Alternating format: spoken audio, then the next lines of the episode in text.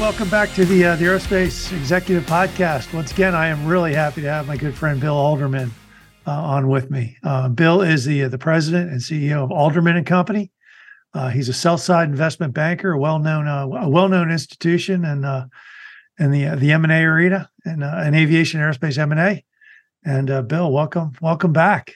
Thanks, Greg. You know, I love being on your podcast and I listen to almost every one. I will admit that I miss a couple because of work and clients, but I try to make every single one and they, you do a great job. These are these are great important podcasts and I think most people like me in this industry pay attention to what you and your guests have to say. So thanks mm-hmm. for inviting me again. Well, well thanks for coming on. It's always like you're you're like a breath, breath of fresh air. You, you tell you tell it like it is um, and it's all it's all good. You should, so you should ask the guys who work for me. They may not say I'm a breath of fresh air. well, that's that's that's a good thing too. But uh, no.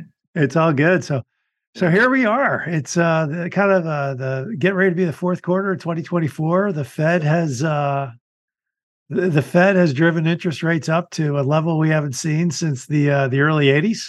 Since I had hair in my head, Craig. Uh, yeah, no, it's uh, it's it's crazy when you start to think about you know people trying to buy houses now at seven percent.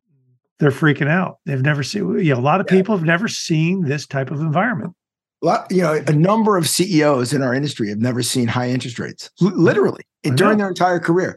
You know, because you started your job after grad school, whatever. You're 26 years old, right? You are running a company now, and you're 46 years old and in the past 20 years, you've never seen high interest rates. There are people running companies, talented people, men and women, mm-hmm. never seen high interest rates. It's yeah. new to them. You know, I think about when I bought my house back in 2007. Yeah. I got like a 5.75% 30 year mortgage. And I was jumping for joy. I was like, wow, that's that's the best mortgage I've seen in a long time. You know, people today are like, you're kidding me. And then, you know, the, the rates today are still relatively low based on true historic norm. Right? I know. Young I know. people don't get that. Yeah, and and just to show you, yeah, I talk about the gray hair. I'm like, I bought a I bought a one year CD. I I put a big big you know, big number right. into a one year CD, paying five point seven five percent. I'm like, you got to be kidding! I feel like I I feel like jackpot. And uh, you get equity returns for no risk. It's no risk. And uh, like, wow, what the hell? Where the hell do I get this? You know. So anyway, it's uh, it's crazy, but uh, a lot of people are telling me that's affecting M and A, and uh, it is deals slowing down a little bit, or what's what's going on in your world? So, as you know, Craig, although we've done a couple of really big deals lately, um, we uh, we typically deal in in what we call the middle market, but others would call the lower middle market. Under a hundred million dollars in revenue uh, is our typical client. Um, and not to say they're not being affected by interest rates, they are. They have borrowings that are variable, those are going up, that hurts. But it's not as big a deal for most of our clients as the cost of labor and actually as getting their hands on labor. Mm-hmm. I mean, you know, it's making headlines right now about about unions striking. That and you know, those are big companies with big unions that are striking. But that that tension between the cost of labor, the availability of labor, and production is flowing through to that $35 million revenue supplier. Mm-hmm. And um, it's not so much that they're having strikes because they're typically not unionized shops, they're not big enough, but they're getting pressure on wages. And the real way they're seeing it is they can't keep or attract labor. That's where we're seeing this activity having an issue on our clients. But to your exact question, your exact question was, is it affecting M&A? And uh, there's no doubt that although we're actually up and our backlog is up. Um, you know, we're a small firm and that's anecdotal. You can't speak to the market based on just our little firm. And we've been growing by other means as well. We've hired more people and we're growing because we're growing. The market itself has pulled back. Um, we, we've seen that and, and we've run statistics that prove it. And clearly, interest rates, the cost and availability of labor has had an mm-hmm. impact on M&A activity you know, I don't want to sell my company when I'm having trouble meeting demand. I got more important things to worry about, right? And sure. I can retire in two years. Let me just make sure my most important customers are happy with me before I go to market. Mm-hmm. rational thinking, right? Um, interest rates are up. My concern is buyers are going to pay less for my company. I think that's overblown, um, but it is a legitimate concern, and it quite frankly doesn't matter. And it, this sounds a little silly, but it, it's been my experience for 30 years the reality of M&A doesn't really matter nearly as much as the perception. So if I'm a seller and I think buyers may offer me lower prices, I am not going to want to even test the market. And so there's a little bit of, of perception driving reality, but there's no doubt interest rates have put pressure on deals. It has had an impact on less deals and lower prices, but it, I think it's way overblown. Um, and we have anecdotal evidence to prove it. And there are deals getting done out there in the teens of multiples in this mm-hmm. sector, commercial aviation. So I, I, don't think it's as as big an issue as as m- might be perceived. The mm-hmm. real issue that we're seeing, and which is where I want to take the conversation, is there's this um, almost a world of of of two halves that we're seeing in commercial aviation. And I'm going to stick to commercial aviation for mm-hmm. a bit here. And that's where we're seeing a lot of activity. A lot of our deal flow right now and a lot of our pipeline is commercial aviation. There's defense work, but it, it hasn't swung like commercial aviation has. Defense is sort of stable, and the and the issue with with Russia, the issues with with China are sort of baked in. The numbers are coming up. I mean, if we have a government shutdown, God help us all. But yeah, let's not go there, right? Yeah. But assuming weird things don't happen, the defense budget is where it is. I don't care who who takes over the next administrative executive uh, um, branch, whether who's the president. Defense spending can't change very much. We have threats we need to fund. Okay, you can tweak the edges, but it's not going to mm-hmm. move very far from eight hundred billion dollars either direction. That's a lot of money, right? And and mm-hmm. so the defense market is stable. M and A activity is stable. Commercial aviation is a fascinating case study, and I'll share with you some facts and statistics here. We're still trying to figure this out all right. We know our deal flow is up. We know we've got clients in the market as we speak. And we know we've got clients that have asked us to take them to market early in, September, call it later September, early in the, in the next quarter. So anecdotally, we know something's going on here where the market is becoming active in, in commercial M&A. The question is sort of why. And it, it's it's really we look at the data and it's bifurcated. So let me throw some stats at you. I'm not going to go crazy because I don't want to bore your audience, but I want to throw some stats because they're important to us. It's how we run our practice. All right, let's start with the TSA, right? TSA has been running good stats ever since the pandemic hit.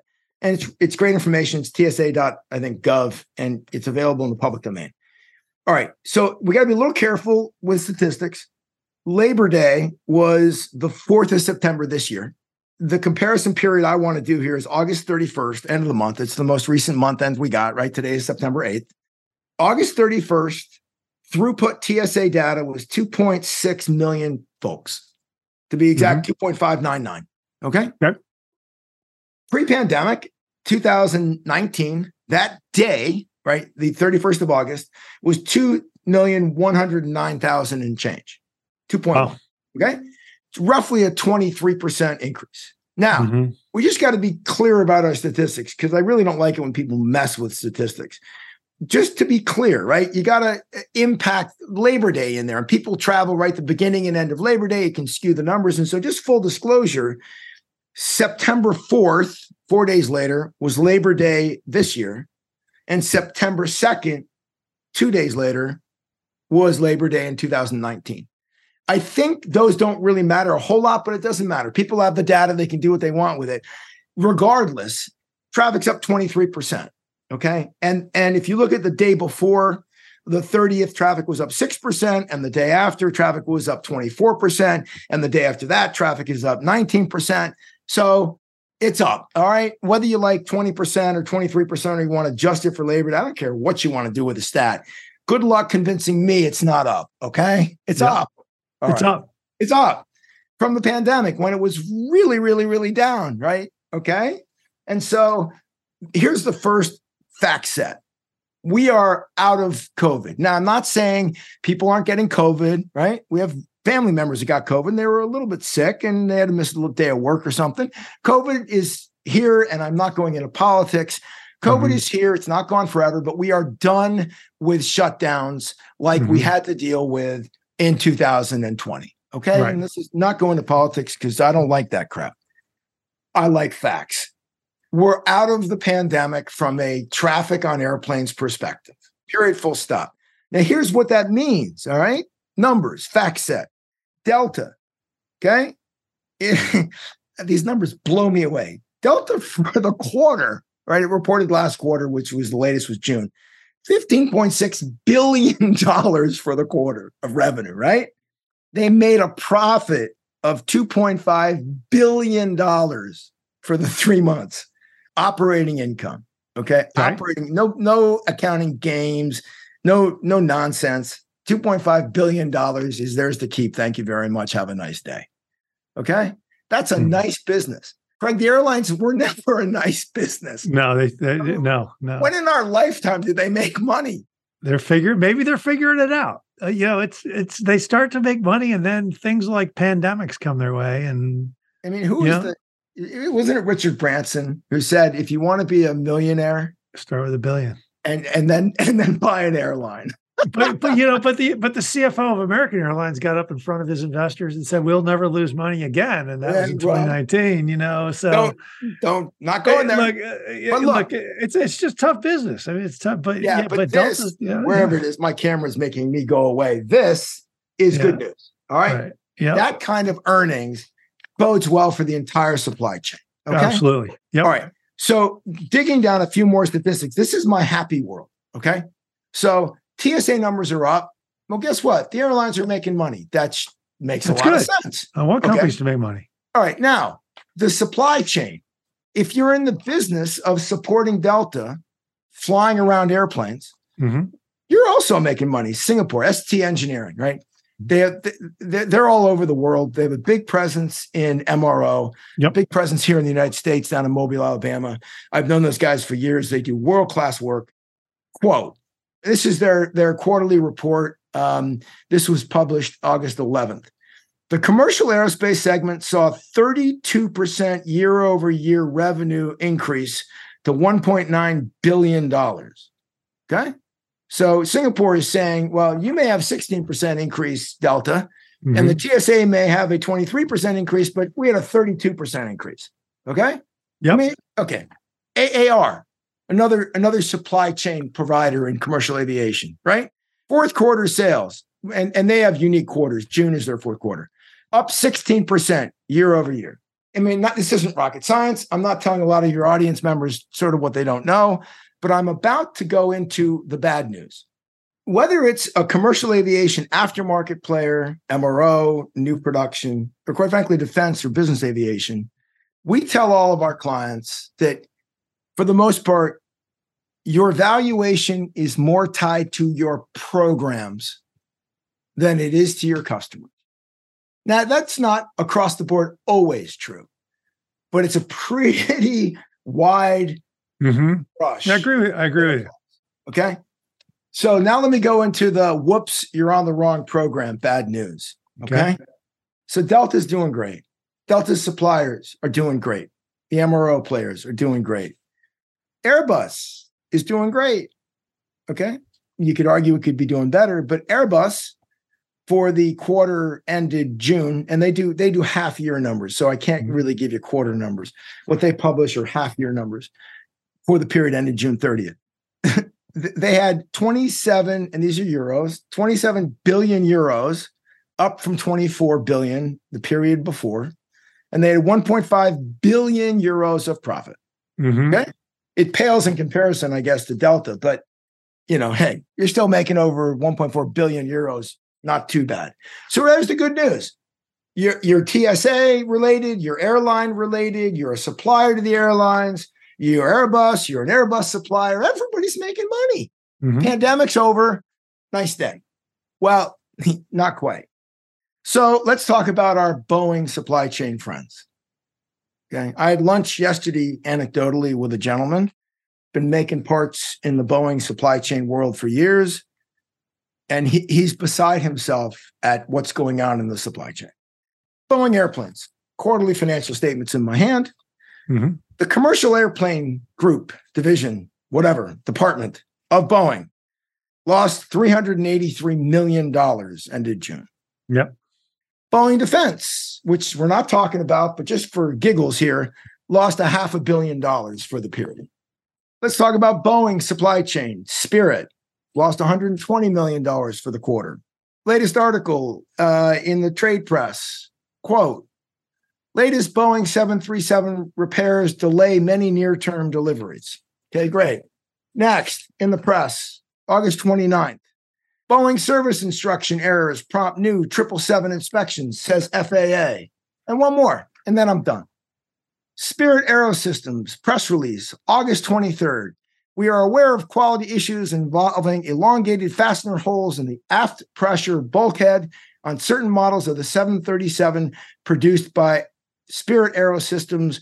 We have implemented changes to our production processes to address this issue. Mm-hmm. It, I mean, it can't get worse, right? It yeah. can't get worse. And so, I, uh, if you're a, if you're an Airbus supplier or an airline supplier, we are out of the pandemic and things are great. And if you're a Boeing production supplier, things are a mess. And this is back to where we were pre-pandemic, which mm-hmm. is this. And then I'll quit my pontificating for a minute. During the pandemic, we were all in a world of hurt. The world was a mess. It just, it was awful. Okay. And it took a long time to recover. We are out. We're done. And every well run company is benefiting from a healthy industry, good management, and they're mm-hmm. making profits. This is not a Boeing bashing session. I'm not going there. I'm just stating facts. If you are programmatically tied to Boeing, this is a difficult time for you. It's got nothing to do with the industry. It's that your customer has actual operating problems. Mm-hmm. And that flows right down onto you. All right. I'm done with my speech. I can never figure it out. You know, look, so a lot, a lot of things you're saying resonate well. The small, you know, I took a bunch of notes. Small players, interest rates are up. Their banks are probably squeezing them a little bit because you know banks are going to start to tighten. Labor's up, fuel's up. You know, small players don't necessarily have pricing power. They want, you know, you got a Honeywell. Honeywell wants a hundred. You know, I don't know if they do now or not, but they were wanting 180 day mm-hmm. price terms. Now you're a small supplier, 50, $50 million of revenue, mm-hmm. making a couple of key widgets and selling Honeywell, and all of a sudden your labor costs are up 30%, your fuel costs are up, your your you know, your insurance rates are up on the meds on the medical side. They're going to go up six and a half percent this year. And then Honeywell says, "Oh, your material costs are up." And then Honeywell says, "I want 180 day payment terms." Yeah, basically finance my supply chain. You know, it's it's really hard for a small. It's brutal, and yeah. it, it's brutal, Craig. You, and you're onto it. And and here's the thing, and this is what we say to our clients: if if we get a call that says, "Hey, I want to retire in six years. What should I do?" Assuming they're in this niche, our comment to them always is you need to be on the right programs mm-hmm. and you need to be diversified. Mm-hmm. And you know, there was a time when Boeing was the best in of the best, and you didn't want to be on Douglas, or you didn't mm. want to be on the remember the TriStar, the Lockheed TriStar. Oh yeah, of course. Yeah, which was engineering wise from great airplane I've spoken to the better airplane. Right there was the there was the mm. tri motor DC ten. Yep. We're sounding old here, Craig, but it's an important case study the tri-motor DC-10 and the tri-motor Lockheed TriStar L1011. Everybody I've spoken to, like for real engineering pilot types, that L1011 was a better airplane. That was, I believe, the first airplane to be allowed to go Cat 3C00. I believe that's the, the history. Okay? okay. The first commercial airliner to go zero zero with commercial mm-hmm. traffic. But the engines, it had the the the uh, what was it? The CF uh, six eighty uh, was it the C- ADC2 or the CF650s? Or the Rolls? No, it was the Rolls. Oh, the Rolls had the Rolls engines. The Rolls. I'm sorry, right. The Rolls, yeah. And the DC10, the DC10 and the CF6s. Yeah. And, and it was the Rolls motor was overweight. That's what it yeah. was. RB211s. Exactly. And that, and it took the entire, mm-hmm. entire program down. Yep. Right. And mm-hmm. so if you were a supplier on the L1011, you, you, whatever you put in, you lost. Yep. And the inferior aircraft, the DC 10, took off and was a wild success until the tri motor was no longer an effective aircraft. Yep. The point I'm making is you never really know. Okay. If you'd asked me 20 years ago, is Airbus going to be engineering wise, production wise, operation wise, dramatically superior than Boeing at some point? I'd say that's not going to happen. They're just going to compete. No. Right? right? Today, right, Boeing really has problems. Okay. Yep. If you were sole source Boeing, you are in a world of hurt, mm-hmm. right? And if you have a diversified book, so you're on some business jets and you're on the Airbus aircraft portfolio and you are on some military aircraft, mm-hmm. the fact that Boeing is really in a world of hurt, you can survive. The market is up, people are making a profit, and your healthy customers will treat you well. Yep. If you are solely in that supply chain, and I don't blame Honeywell. If if Honeywell is is desperate because Mhm. the piece of its business that is Boeing related is getting destroyed, it's got no choice but to try and salvage that business by beating up on its supply chain. It, it's a death spiral for everybody. Yeah, and, uh, yeah, and this comes down to yeah, yeah. Obviously, you're an investment banker. I'm in the people business, and you know, like I'm just, a, I just got to be. you're a- nice guy. You're I a nice got guy, and I'm I just not. got a business. Degree. I got a business degree from Texas Tech. You know, and and and and my GPA. My kids laugh at my GPA when they hear it. So I'm not going to stand up in the ranks of the smart guys. I see the intelligence. I mean, you know, the I, I talk to people at Boeing all the time. I'm like, damn, these are smart people. I talk to people at Spirit all the time. Damn, they're smart. And UTC, you know, they're a Raytheon now, and you know, I talked to a lady from L3 the other day, yesterday, and I'm like, wow, really smart people. But for some reason, Boeing has been organized in spirit, they've been organizationally unable to execute for more than a decade. And if there were two companies right now that were just ripe for activist investors, Boeing is one of them. And, and quite frankly, if someone came in, so we're going to split Boeing up into three different companies, I wouldn't argue with that. Um, So, so yeah. Greg, uh, you know, we could have a really philosophical conversation about. I- I had a friend once, um, and I, I think he was at McKinsey, and and I have a kid there, so I'm biased. I think I think the comment was that there are diseconomies of scale, yes. and um, I'm not sure it was it was actually his personal thinking, but it was his comment to me at the time. And look, I've worked for GE, I've worked for big companies, I've been there, right? Um, I don't necessarily think it's that it's that big companies tend to fail, right? I, I don't think it's that. I, I think what it is is cultural, and um, I don't want to say negative things. I want to say positive things. And so, y- you know, you can argue that Airbus has golden shares with the French government, and they have allegiance to the German government, and they're quasi state owned, and they're socialist, and you can say all those things, which may be true. Okay Mhm. they are culturally acting in a way where they care about their customers, Mhm. they care about their engineering and their quality of their product. Mhm. They are focused on economics. They care about economics. They want to sell their airplanes at an affordable price and they want to make a profit, Mhm. but it is not the only and single thing they care about. Right. And that's how you run a company for generations and you Mhm. make great products. I, I sat in Switzerland when I was still in the Navy. I uh, I, I drove down from you know, northern Germany and, and was in Gstaad, Switzerland, doing some skiing for a weekend. I sat in a in a bar with Nice a, place. Guy who was a, actually an Airbus engineer. He's a software engineer for, for Airbus. He was telling me what they were going to do. Yeah, their whole mentality about the cockpit systems and how you know pilots were not necessarily going to be you know and you're thinking if it's you know boeing the pilots in control airbus Right. you know software and and i looked at him like you're nuts you guys are crazy you're nuts but wow you know here i am you know you know, now 30 years later thinking you know these guys were onto something from an engineering mindset. That has shaped that engineering mindset has totally shaped that company. You know i could say revolutionized. You know the the a320 is a great airplane. Look i'm not and i'm and i'm actually a fan of the max. I mean i like the max. I fly on the max all the time. It's a comfortable airplane. Right. um i like it. Right. Yeah. pilots at southwest that i talk to they like it. They're like oh we're good we're good with it It- it- it's Um, like an F 150. It's like a King Air. Yeah. It's just a really reliable machine. Right. It's it's just I find that you know the it's look I I, I don't know where Boeing lost its way. It hires really really smart people. I'm, I'm certainly The not going to. The best. I'm not dinging anybody anybody, but for some reason somewhere in the C-suite it lost its way. And if you talk to Richard Abulafia, he'll tell you it started with Har- Harry Stonecipher. Well, and I've heard the same argument, and I think Richard Abulafia is one of the smartest guys in this world.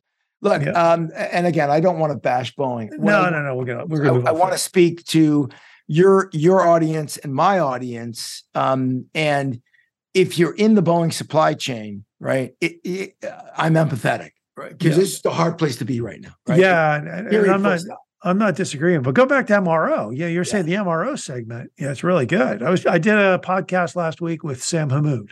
Yeah, yeah. Sam Sam at FTI. Right. And I love what these guys are doing at FTI.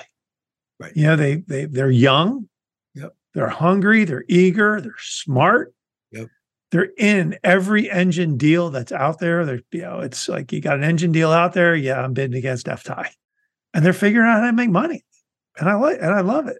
And yeah. and you and know, the supply chain needs motors right now. The supply chain needs motors. You can't you can't have your revenue up 16% and not have a supply of motors. Yeah. Right.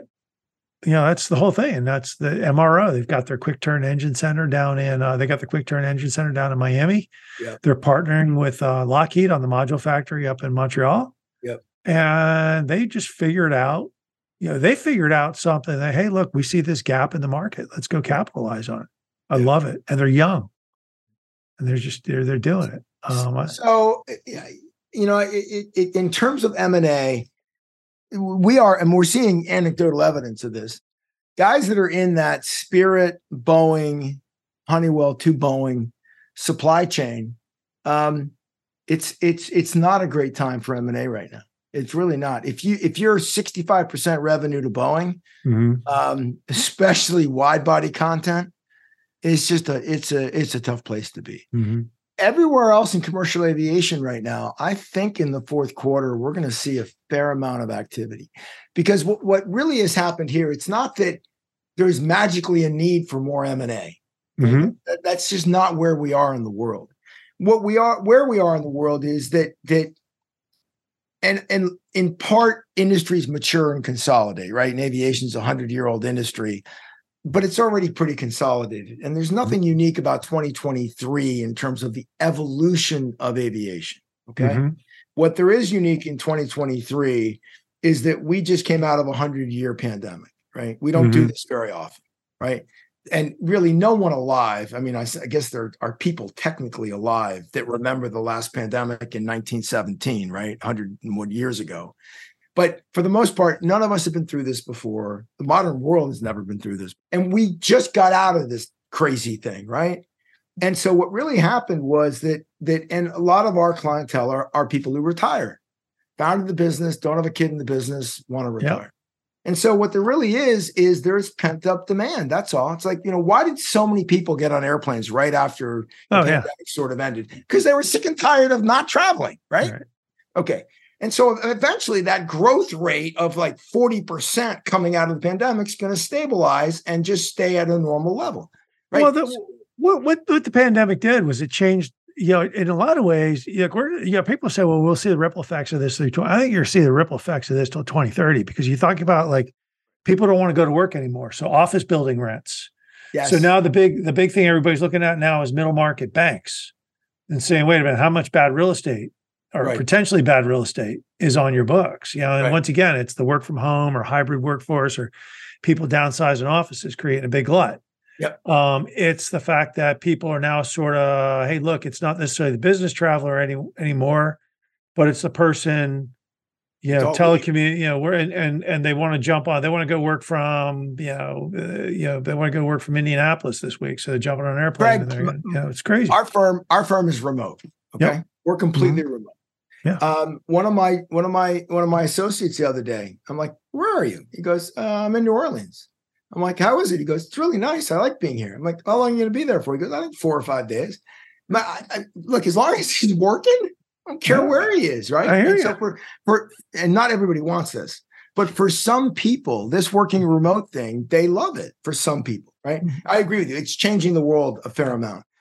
But to my comment about M&A, what happened was that that 65 year old person that wanted to retire in 2020 is like, well, my business has dropped by 70%. I don't think I'm going to sell my business right now.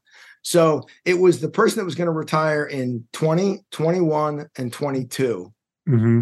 that literally there's three years worth of M&A that didn't take place. Right. And so, and our statistics are there's roughly in our market about 400 deals a year. That's all of aerospace and defense. Okay. Okay. All of it Uh, that's not our entirely our core market. That's all of A&D. We track about 400 deals a year. That's about over a 20 year period of time. It's pretty consistent. Obviously, during pandemics, the numbers change, right? But if if if there were 400 deals a year meant to be done for the past three years, okay, let's say half of those were the pure commercial aviation sector, 200 deals a year for three deals, rough numbers, 600 deals, right? Right. What he got done, damn close to zero. Okay.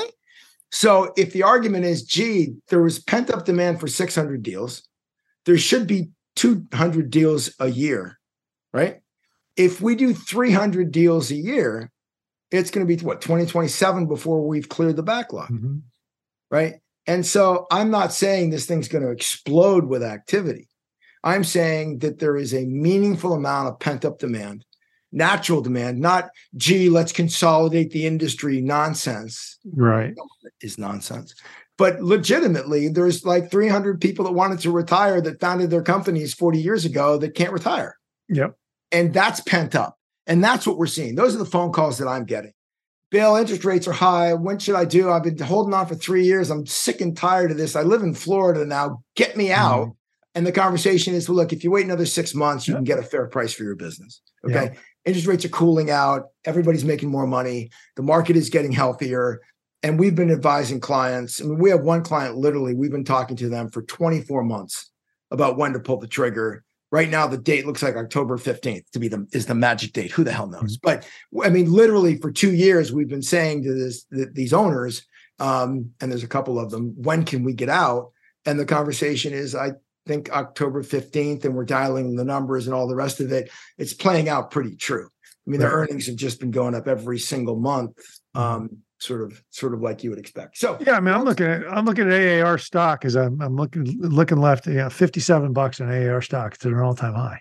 All time high. All time right. high. I mean, it, and, and and you know what? Uh, you know, GE. I was I was sitting with some bankers a couple months ago, and they're like, "What do you, yeah. you like?" I go, "Look, if you bet against GE now, you you got rocks in your head." Yeah, Leap one A, one B, Leap one A, one B. Great engines. Um, they're going to capitalize on Pratt Whitney's struggles my friend John yeah. Slattery is a EVP uh, over there. Yeah. Um, I love look, I love GE. Right. My, you can't really see this with the darn computer thing, but look, I'm holding the AR uh, quarterly press release, right? Um, yeah. The reason the stock price is screaming high is because their earnings are screaming high. Yeah. It's not rocket science, right? I mean, investors aren't stupid. The company's making a lot of money. So I, I again, I go back to this bifurcated market that we're out of the pandemic. Everybody's doing well I just feel really bad for my friends that are in that Boeing supply chain. It, they're not it, they're not doing well. I suppose that'll turn at some point. Maybe not. I don't. I don't know. Maybe yeah. I suppose it'll turn, but I think at uh, Boeing, I think I think Boeing's got to give give right. a big some somehow, some way, sh- shape, or form. It's got to give some confidence to the market that it can execute. So I really I am a capitalist, right? I mean, you know, mm-hmm. why wouldn't an investment banker be a pure capitalist, right? But I'm I'm somewhat of a free market capitalist. I'm not. I don't believe in totally free markets, but I do believe in the free markets. And I remember as a kid, people would poo-poo Japanese autos. Yeah. Right? Who, you know, who would who would want to buy one of those? Right? Those are crap. Oh right? yeah, I remember that. I remember okay. those days too. And I I just remember people, smart people, saying, "Give them time. Just give them yeah. time." And it got to a point where the average American was saying, I'd rather buy a Honda or Toyota because mm-hmm. those are quality cars for a price and the American cars are crap. Well, mm-hmm. eventually the American car crap went away. But there were some years when, I mean, America made bad cars for a oh, while. Oh, oh my gosh. Well, yeah. No, they're horrible. I mean, they, they drove off the lot and they broke, right? I mean, yeah. seriously, I remember those days. And I was I was in a meeting this past week, honest to God, and a gentleman who's very wealthy uh, said he was looking at buying one of the brand new Ferraris. It's like a half a million dollar car. Okay. And and he said, but you know what? I think I'm going to buy the new Corvette. It's 700 horsepower and she's gorgeous and she's less expensive. And I'm like, you know, there was a time when a guy like that would have never considered buying an American car, yeah. right? And here he is, buy any car in the world and he wants to buy the Corvette. Why? Because it's a damn good car, right? So here's my view on Boeing. They're either going to get their ass kicked enough by Airbus that someone's going to demand they make a great product at a great price, right? Mm-hmm. Or, or they're just going to go out of business. And as an American, I hope they don't go out of business, but my guess is they got to suffer more before they're really going to get their act together, just like Detroit. Yeah, three things. Like here's a couple. Here's probably my prognosis on the whole thing. Singer, you know, Starboard, one of the big activist firms, is probably, you know, looking at them and going, "We're going to take a big interest." My guess is that the government has played a big role in that not happening, just because of the DoD contracts mm-hmm. and the importance to the defense. Mm-hmm. But I think an activist is going to come in there some way, shape, or form, and it's going to do a shakeup of either the board or the C-suite, and then they're going to start to carve out the business a little bit. So you know, you know Boeing Capital. There's there's plenty of competition for Boeing Capital. You're going to go away. We're not funding that anymore. Mm-hmm. Boeing Defense. We're going to make you your own little island. Boeing Training Systems. You're going to be you know they're going to you know start to carve it up some way, shape, or form.